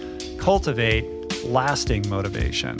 Well, the trick is to break goals down into very small, actionable steps. Focus on running 10 minutes rather than five miles. This is the mindset of my friend, the very exuberant endurance superstar, Hellah Sidibe, a man who holds a 2,000 plus day running streak. He's been running every single day since May 15, 2017. And in this clip, Hellah shares why achieving your goals starts by making them pressure free and attainable. That's when I started taking responsibility and said, go do what you can do and focus on that. Put your energy there, not the areas you can't. And what really was that? I mean, when faced with the prospect of Yeah. your professional career not panning out, Yeah. what's next? I literally told myself one day, I'm tired of making excuses. I got to do something that I can hold myself accountable for. And then fitness comes to your mind. You're an athlete. And I said, hell, whenever you tell yourself you're going to go to the gym for a week straight, you go two, three days, you tap out. And I said, what is something that I'm afraid of? Running hit me immediately. So playing Division One, even at the pro level, running, I was always afraid of it. At UMass Amherst, the track team used to look at us. Are you guys the UMass track team? You guys run so much. Our coach was very proud. Uh, may he rest in peace. Sam Koch was very proud to say, you guys are going to be the fittest team in the country. So anything you do, any mistake on the line, we want to play top teams the day before. He makes us run. So I was fitness test. I was afraid of it. I couldn't sleep the night before. I could play 90 minutes no problem because with soccer you're heading 50-50 ball, you're attacking, you're defending. It's not just solely focused on running. So I, I asked myself, what are you afraid of? And running hit me. And I said, you know what? I'm gonna go face my fear of running. Let me just go 10 minutes a day for two weeks and zero pressure. It doesn't matter if 10 minutes mean you don't even get to a mile. That's okay. So I told myself that. Within the first week, I fell in love with it immediately. So I ran to Alexa Torres, my fiance. I was like, I think I can do this for the rest of my life, but I don't want to get ahead of myself. Let me do this every day for a year. Uh-huh. So that's how the whole run streak started. Right. So it was really born out of this frustration Yeah, and literally- a little bit of confusion about what the next chapter was going to look Yes, like. Yes, exactly. Exactly. That's how it all started. It's also interesting that your frame on running is through the lens of punishment. You know, Yeah. when you are on a sports Uh-huh. team that's not run specific, it's like that's you know being told to run is what happens when you get in trouble. Or, Literally. you know, it's Yeah. it's like it's like the stick. if you, know, if you ask teammates of mine, I get so stressed the night before a fitness test. They can see it. They're like, "Hell, are you okay?" I'm like, "I just can't stop thinking about that beep test tomorrow morning." or like the Cooper test where you uh-huh. gotta run two miles under 12 minutes. And if you don't make those time, you gotta be in Breakfast Club, which is extra fitness before the actual practice. And the actual practice has its own fitness in it. So it really got me all confused and scared and petrified. but oh, you're you super imagine. fit. So when you Yeah. started this streak. I think you said you went out and ran 10 minutes or Yeah, something like that. 10 but minutes a you're day, that certainly capable of doing more than that. Yeah, way capable. And in that 10 minutes didn't even last. It was just the first week I was ended up finding myself running even four miles. But the whole point of that idea of saying 10 minutes a day was to have zero pressure. Because I, I know if I were to tell myself, hello, you got to run at least five miles a day, that's something at that point in my mentality and, and physical uh, ability for running, I wasn't something I was kind of capable of, of maintaining. But I knew it was something attainable to do 10 minutes. So it was a mental thing. So that made me feel like, okay, you're doing this with no pressure, enjoying. Spring was in the air. It was May 15th of 2017. So it was just a perfect amount of time for me to be out there. So that's why Yeah. I said 10 minutes. habit change and staying motivated. You know, what you've done is so inspirational. and I you. feel like you do such a good job at communicating these ideas in a relatable way. So for the people that are watching or listening who are feeling inspired and know they need to get off the couch and do something, it doesn't necessarily have to be a run streak, Yeah. but perhaps, you know, are in the process of of rethinking their relationship to their body and themselves and and the trajectory that they're on in life. Like Yeah. how do you speak to that person? I always say do something that's pressure free and do something that's attainable. Always, those are the biggest factor for me. And pressure free meaning don't do it because someone else is doing it. Do it because you want to do it and do it on your own timing. Don't feel like you got to get it done. If it's a, a, a goal, whatever, you don't have to get it done in 10 days. If you need a month, a month is okay. So just do it pressure free. Because because of that, I fell in love with running. I never thought there was no chance. And now I get excited to run. And I know running is tough. It has its brutal days, but like I'm still excited to go at it. So do it. you don't feel the pressure of maintaining the streak. Nope, zero pressure. And I and I always say this too. This is how I feel about it. The day that I feel like it becomes more of a pressure and I'm not liking it, I'm gonna stop. I'll stop. And then I don't know when that day. Give yourself that yeah, permission. Yeah, and and I know I'll find something else. I'll find something else. So making sure it's not. I don't have to go. I know I don't have to go run to keep a streak going, but I just do it because it feels good. I enjoy it, and I want to keep sharing it. So pressure free. Do it. Uh, something that's attainable, and just think about even spending five minutes a day goes a long way. If it's something you love already or you're thinking about, you've been thinking about, that's all the sign to start doing it. Mm-hmm. So if that means just spend five minutes a day, it's, it's about volume. Five minutes a day for seven days a week is gonna add up. But if you just do it today and you take a few days off, that's not it. If you can do 10 minutes a day, that's also 10 minutes you can at least find out of your day if it's important enough to you. So as long as you wanna do it and just pressure free and get after it and don't think about anybody, even don't compare, even if it's running, don't compare yourself to these people who are doing hundreds of miles, these fast pace or these whatever. Everybody has their own process, their own journey. And if that's the goal, you'll get there just one day at a time. That's it. I love it, man. Yeah, one day at a time. I think Hellah is really spot on when it comes to comparison. It doesn't serve you and it won't get you any closer to your goals. But when you hit plateaus, injuries, age related physical changes, or even postpartum changes, it can be hard to not compare yourself to others or even to your old self. But Robin Arzón wants you to turn these plateaus into launching pads. A global fitness icon and vice president of fitness programming at Peloton, Robin delivers a sermon on positive self talk, on gratitude, pre and postnatal fitness, and how to form a movement routine after giving birth.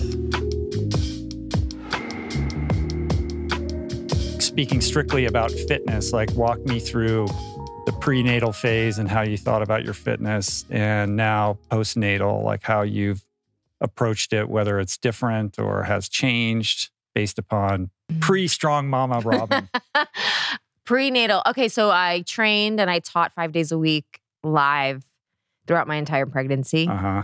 And Only- then everyone like fell in love with you because you were like, this is like, oh, she's pregnant. Like they, there was a emotional bond I think that you created with the people that care about you. Well, I announced the on pregnancy Peloton. on the bike. So that it, Yeah. it was like a very major, you know, pregnancy announcement. But that felt very logical to me because I have shared parts of my life, whether Yeah. it's my romantic journey or my, you know, of course, as an athlete and as a woman, as a Latina, like there are aspects of myself that I infuse into my training and my workouts. And so announcing the pregnancy felt logical, especially because I knew I was going to teach, you know, hoped to teach throughout my pregnancy. And I had a great pregnancy. So that was possible. And I continued to run, strength train, and cycle throughout. I got my prenatal certification. So I did prenatal classes as well for Peloton. And I was like, oh, I got this. Postpartum, however, that piece of the journey was daunting. Mm-hmm. It felt like putting myself back together again. I just wasn't used to slowing down to that extent and being that vulnerable and having no control. I mean, there were so many days that the fatigue was crushing. You know, I was recovering from a C section. So major abdominal surgery. And there were, I mean, for probably the first six weeks, I was like, oh my God, am I ever going to be move Yeah. the way I'm used to moving? Um, and the pressure of being Yeah. this celebrity fitness personality and what if i can't do that again or be that person that i want to be or know how to be I had real moments of imposter syndrome, especially when we're run like a network. So I took five months of maternity leave, but when we were planning for me to come back, they're like, you know, production's like, what do you want to teach? You know, we- Mhm. we have to put something on the live schedule for X day. And I'm like, I don't even physically know what I'm going to be able to do. You know, Mhm. it that felt really intense. And I developed a mantra then during that postpartum period of consistency over intensity because I knew I couldn't go hard in the paint, which is I'm apt to do. Like Yeah. that is much more my flavor of intensity. And I thought just do something every day. And in the beginning, it was literally breath work, like literally feeding my daughter and doing 360 diaphragmatic breathing because I knew that Mhm. was, you know, going to repair my core. That was weeks of that. And then it was walks and, you know, little by little amounting to a lot. But it was frustratingly slow. And now I'm stronger than I ever have been a year later. I'm right and, and how much of that did you share transparently in the peloton classes? Because i feel like that on some level is much more relatable to the typical peloton person than all the talk about polishing your crowns and you know all of that kind of stuff. You know what i mean? Like hey i don't feel like you know most of the time i feel like i can barely do anything. And now robin can speak my language or i can find a relatability there that perhaps even strengthened your connection with your community. Definitely i was super honest especially in those first few classes back you know in that six month period my first six months back on the bike and back in strength classes you know i'd already been doing my own training you know during my maternity leave Mhm. but it was it's different. It's different doing in front of the camera. You know those first few sprints feel Yeah. like am i ever going to get it back? But your body does remember. And i think being honest about that journey especially as a woman and very anti snapback culture you yeah know i want to talk about that because there is all this pressure like how quickly can you get back to where you were before? And your whole thing is about letting go of what was before and let's focus on moving forward Yeah. My refrain was what if a plateau is a launching pad? What if a plateau is a launching pad? And for a really long time, like I'm supposed to wear the new Peloton collection and I'd have Uh-huh. to go back and be like, I actually still need this other size, you know? And I had to reframe the story around that and focus on what my body could do rather than, you know, what size the tag said. sure and it's all good now though feel strong I'm stronger back. than ever. yeah but it was little by little amounting to a lot. I mean, it was truly like the smallest steps. I remember runs on the West Side Highway. I ran the New York City Marathon about, I think Athena was nine months. And when I tell you that I didn't look at a watch, I would old school like map the distance for my runs hmm and not run with a single stitch of like pacing yeah because I couldn't even take that information. You know, I couldn't be like, oh, but your pace was this and da. no way. I showed up to the New York City Marathon actually having zero idea how long it was going to take me. Like I was just like, but it's I'm going to liberating go. that way It was so liberating and it was a refreshing back to basics. Like it Mhm. was like I'm doing this because I love it and because I feel better doing it rather than any external gaze. Yeah, I shared a little thing about this on Instagram the other day. You know, my version of that is just getting older and dealing with injuries. You know, it's a limited version of of what you experienced on an extreme level, but at some point the GPS watches and all the stuff are no longer tools, but they're vehicles to shame yourself, Yep. right? And at that point they're counterproductive. And I've been spending more time like letting go of all of that stuff.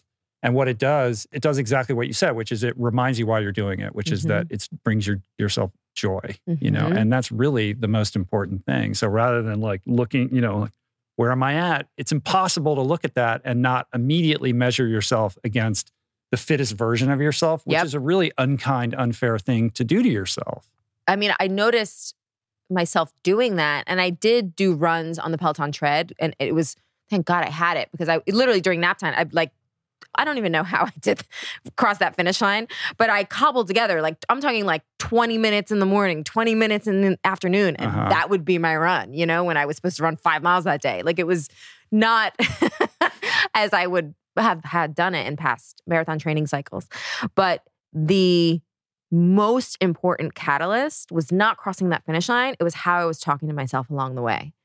And Talk more about that. it was um okay so i'll do so pre-run putting on a pair of pants that were bigger than i have ever trained in before Uh-huh. right go out lace up finish that 10 mile run finish that 13 mile run come back kinder to myself because i completed what i said i was going to do even if it took me however much longer than previous versions and it actually brought me back. So I when I started running after after I was held hostage and I started and was started running during law school, it was the first time I was made aware of my internal conversation of like the actual thoughts, whether it was like in first person or third person that Mhm. were going on in between my ears.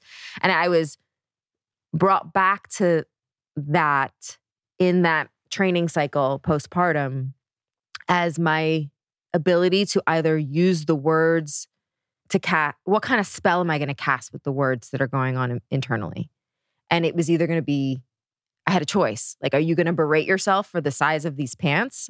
Or are you going to tell yourself, oh my God, like you are outside.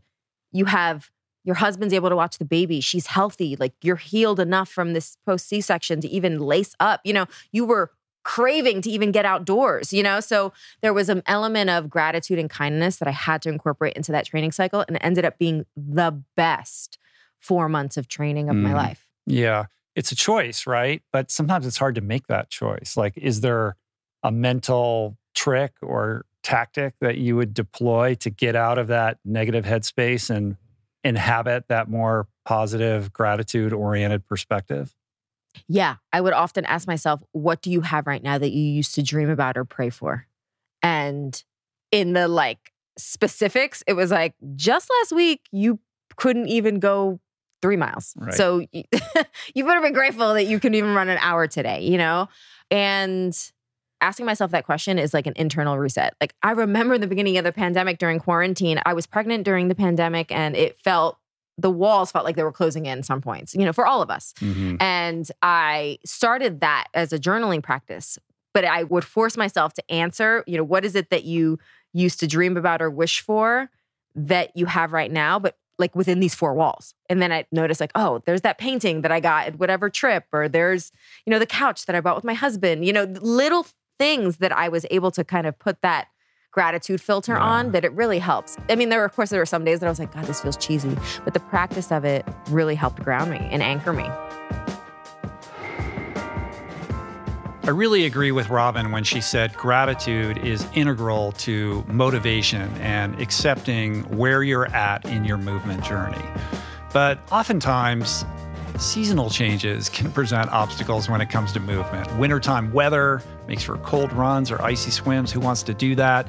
So, in this next clip, two time Olympic swimmer, Ironman master, and my coach, Chris Hauth, shares off season and cold weather routines, as well as discusses how to maximize strength and mobility work during the winter months and how to cultivate consistency and steady, gradual, sustained progress. What do you think is the biggest mistake that most masters or amateur athletes make around this time of year? Well, it's the tr- thinking that you have to keep this perfect string of workouts going, right? If you get 80% of your week done, if you get three, four days together, strung together, done well, and you miss a day, that's fine, right? We're all not going to be 100% on any of this. I'm mm-hmm. never 100% on any of this, let alone most of my athletes. Life gets in the way, right? We all went pro in something other than this master's sports. And so, not judging ourselves, not worrying too much about missing a day, because the next day you're going to come back more motivated, more focused, as well as fresher and more recovered and feel better doing it. So, don't look for perfection, look for steady, gradual progress. Mm-hmm. Consistency. Yeah, because especially as masters athletes, as I like to call us, especially as swimmers, we remember how we used to be, right? And we have this image when we take on an event, whether it's an Ironman, whether it's a swimming race, whether it's a running race, how we used to be, and how when we had a lot of time and no kids and not a career that demands a lot of us and so forth. Oh, that's what it felt like. That's how I felt, and that's how the rhythm of the training went. Well, that was 20 years ago, buddy. right? Like you forget and you have to adjust those expectations. And that's why I always say we can take on any endurance event. We just have to adjust the expectations. Mhm. However, you want to achieve it, we can achieve it. But let's work around what the expectations are. For the endurance athlete out there, how important is the strength work, like time in the gym this time of year? Well, besides that, I will always say it's individual to the person. Strength work is quite important. The beauty of strength work that fits really well in with the seasons of endurance training and endurance athletics is that this is a great time of year when the rain is here, the snow is here, the cold temperatures to work on those things. It's again taking advantage of the environment we're in. Spending the next 12 weeks, 16 weeks on strength and mobility, especially mobility more than strength. And mobility ties in stability work, what I call chassis integrity, you know, core stability, things like that. So that then come the spring, we can put a bigger load on the body when it's mm-hmm. time. But yeah, I'm a big believer in strength work, not for everybody, because what's are the best use of our limited time, right? So some people we do just need to run, right? We just need to get them moving and running or walking in some cases. Others we're better off spending that strength time if they're in the more temperate climate on the bike, right? We can do hill repeats on the bike at a low cadence and really work those leg muscles, very similar to squats, but you're doing it very sport specific. Do you have a specific mobility slash strength slash core workout that you recommend people? Yeah, to- no, I sort of fudge them all together from a variety of different people that I've worked with, things that I've liked, um, plans that I've applied, and see how they work. That's the fun part, right? For me, even now at this time of year, I'm going through some different strength work and versions of strength work that I will then, in two, three weeks, hand on to my athletes. Like some of that kettlebell stuff? Yeah, Yeah. kettleball, a lot of uh, Kettlebell. I did it again. I had a I had Mike And I Mahler in here. yeah, I know. I got like crucified because I had Mike Mahler in here who's like an expert in kettlebells, and I was I was calling him kettleballs. Bad. Yes. Kettlebells, medicine balls, Uh-huh. dumbbells. Um, I like all that because, again, we want to manage the load. And kettlebells, because they're so versatile, allow you to do a lot of that work. And guess what? For 30 bucks on Amazon, for 50 bucks on Amazon, you can get a pretty good set and do most of this stuff in the comfort of your home. 30 minutes. And you are getting huge benefits from that strength work Mm. um, single leg lunges and squats and explosive jumps and so forth from a leg standpoint, core work, and all kinds of crossover work that you can do with kettlebells that works really, really well. Yeah. Yeah. All right. Well, we got to close this episode of Coach's Corner down, but like I want you to just imagine it's late January, it's mm-hmm. dark, it's cold, it's wet. You set that goal at the end of December, but your enthusiasm is starting to wane. What are the key, most important things that people can kind of latch onto, hang their hat on to carry them into the spring months? Well, you've heard this from me many times before, but there's some more tricks to it in the meantime, and that is just doing something, a little something every day, right? Consistency. And don't beat yourself up if it's only 30 minutes. That's plenty to get the heart rate going. But let's say you're on a treadmill, right? Or on a trainer, um, bike trainer, where you put your bike on, on a resistance trainer. Like things that I say to my athletes is, you know what? Let's say you have the TV on. Every time there's a commercial, that's when you run harder. You run it two miles an hour faster. And then when your show comes back on, back to easy, right? Use everything in your environment to your advantage to keep you motivated, to keep it fun. Save that TV show that you want to watch on Netflix mm-hmm. for being on the trainer. Or save that song or that music or that podcast or your podcast for when you're on the treadmill, right? And you're stuck in the dark times or in a gym with a billion people and you don't really want to interact right now. You just want to exhale. You've had a long day. Save that for then to listen to that music or that new CD or CD. CD, yeah. How old are you? exactly. what? what? Um, or a podcast, right? And Uh-huh. so, again, use those things to your advantage to get you out there every day. The other thing that I use, and my athletes know this, is I put out an index card when I go through hard times every night and I put it right by my coffee in the morning so that that index card has my workouts for the day on it. Mm. And just seeing that index card there with a few intentions, I mean, it's not big, you know, it's those small little index cards. Lying there and seeing it first thing in the morning when I'm tired and sleepy and walking, turn on the water, you know, already, okay, well, that I can do, right? It's just that index Yeah. card. I have to put that in a box at the end of the day. At some point today, I want to get that done, right? I like that. Another little trick that I use is to prepare for the following day's workout the evening before by doing simple things like, okay, it's a run. So I'll pull out the shorts and the socks and like kind of get everything ready and organized to make it as easy as possible to begin that workout the Yeah. next day. And I think just the simple act of organizing that creates an emotional investment that makes it harder for you the next day to not do it. or have it with you, like you have it in Yeah, your car in with you at all times. But I also like to do the the podcasts are really intriguing, right? Because you see what the topics are, and you load them the night before, and you look Uh-huh. Yeah, forward. you create your playlist. exactly, and you look forward. Oh, I'm curious as to what this guy has to say or what she is contributing. Right. This one's only 30 minutes though. So I got to make sure I have, I know it's going to follow that. So I don't have to stop. And Yeah. Well, but we all also know once that initial momentum happens, mm-hmm. You're out the door, you're going, right? No, I And mean, not that, but like, I don't want to have to stop my workout to hit play on the Oh, next yeah, thing. Like, I want it all Yeah, cued so yeah. it'll just flow. For sure. Right. For sure. Yeah. yeah, get in a little something every day. Don't try to string together too many days perfectly in a row. Just look at yourself big picture. A lot of th- times I also say, where do you want to be on January 31st? Nothing crazy, not something for June yet. How do I want to feel January 31st?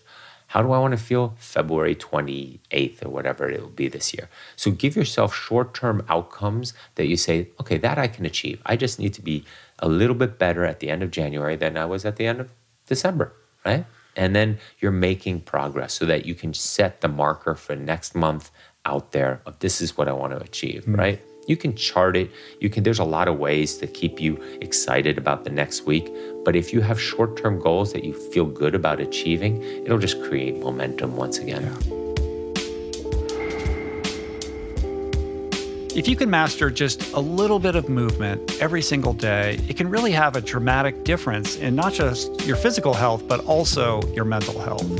But tying in more natural movements throughout your day, that's even better. So, closing out our movement masterclass is natural lifestyle coach and barefoot ultra running phenom, Tony Riddle, who is going to distill down everything we've covered today to the basics by sharing how to turn daily mobility exercises into habits, as well as talking about how to nourish flexibility and mobility, and why we all might actually need to relearn how to walk.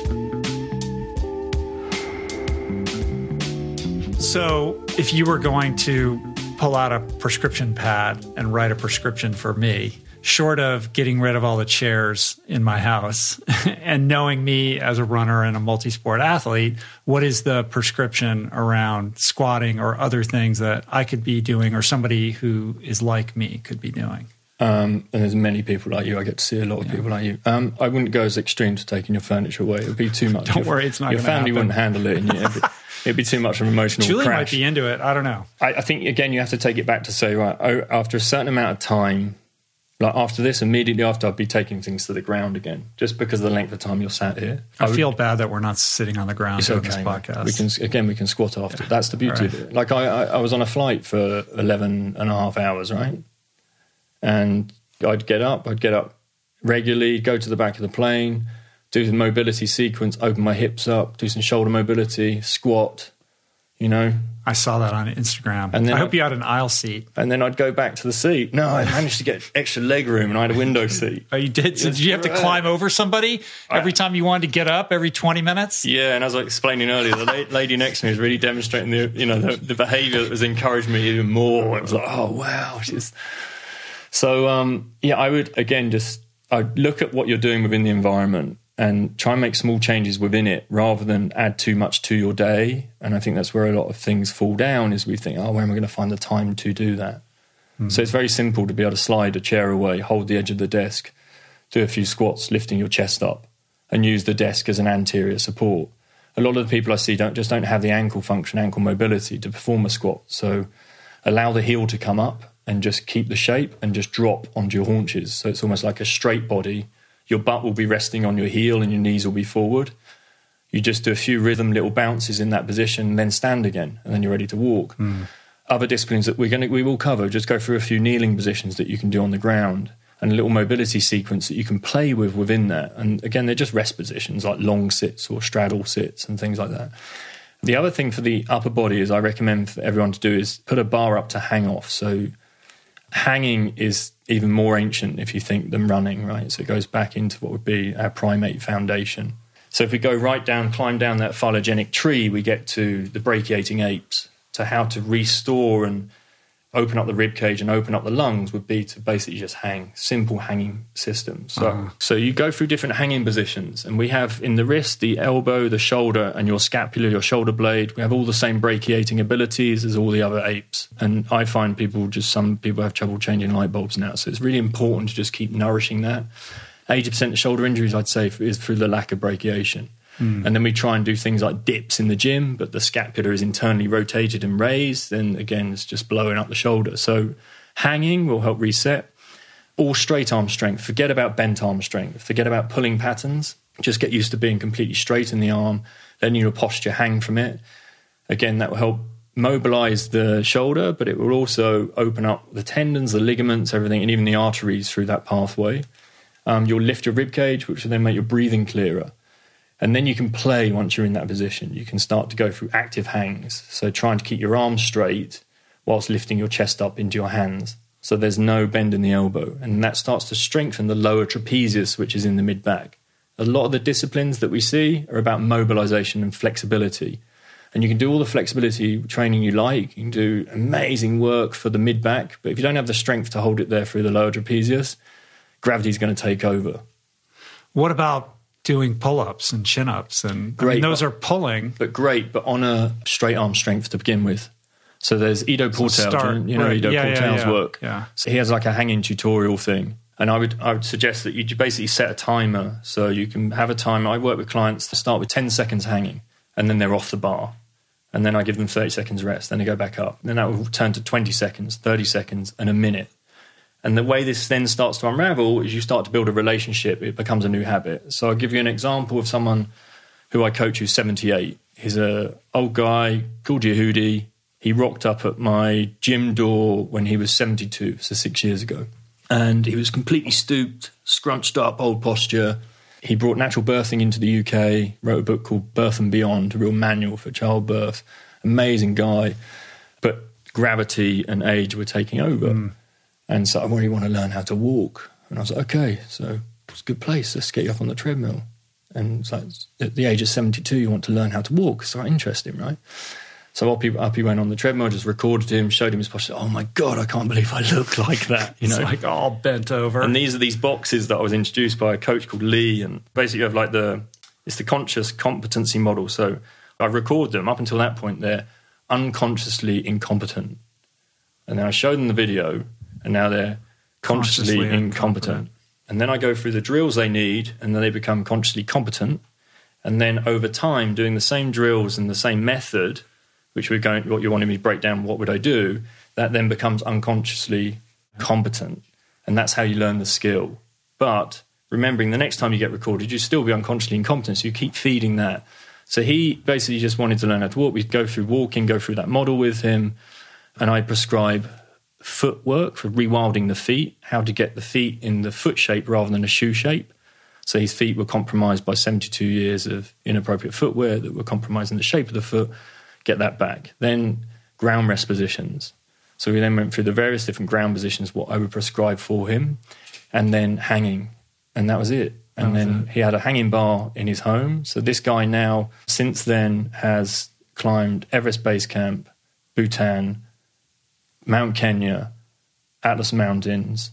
And basically, this is his morning routine. So he wakes up now in an air purified room, trots downstairs, gets to the office on the second floor, hangs from the bar, goes into the office, gets on the mat, does his mobility sequence, has a standing desk, answers his emails, go downstairs, preps his smoothie, prebiotics, probiotics, synbiotics, puts his Vivos on, walks down to the tube, gets to the tube, doors open, he gets on. People usually say, because he's 78, would you like a seat? He's like, nah, I'm okay. Uh-huh. And up he goes. He hangs on the bars. So he hangs on the bars while the tube's moving, tube. feet off the floor. Uh-huh. Tube stops, doors open, right, next one. Next time the doors close, then he squats. And he squats. And then he does breath work. So he does between breath work, hanging, squatting, and a bit of surfing. So surfing, you don't hold on to anything. You just try and get your support on the train. And that's at the age of 78. He's just made small changes all the way along. And he's Using he's- his commute. He's in incredible shape now. You know, Wow. And his spine straightened out. straighten out. It's completely upright. Wow. But looks so. The difference is it's how he looks now. So he doesn't look like the seventy-two-year-old. He looks, you know, he looks great. He looks in amazing shape. And newfound confidence within it. It's kind of a beautiful act of humility to walk into your gym and say, Teach me how to walk, too. That takes courage. Most people wouldn't do that.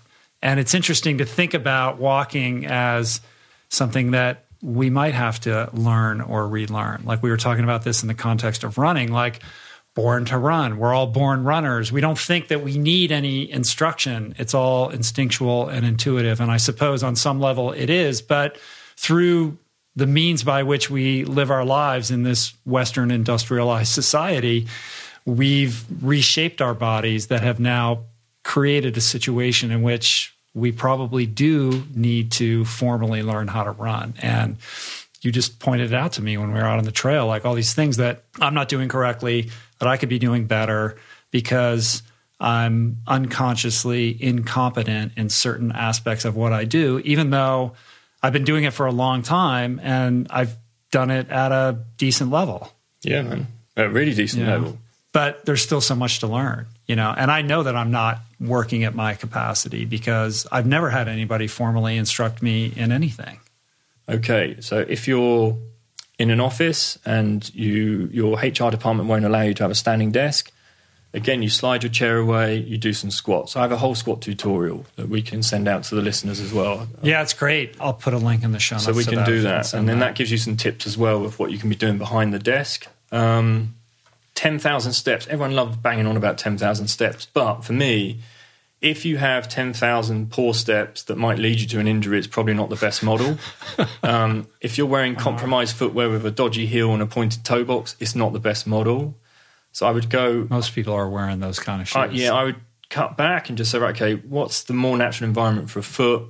It's nature. It's creating a foot-shaped shoe. So go to minimal footwear.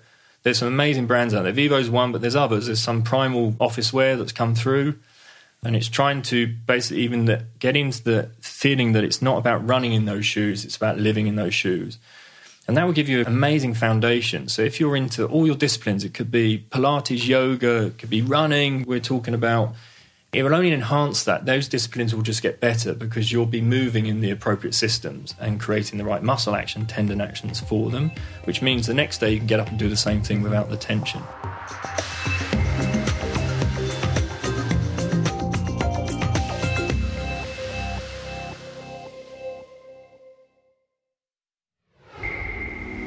All right, everybody, that's it. We did it.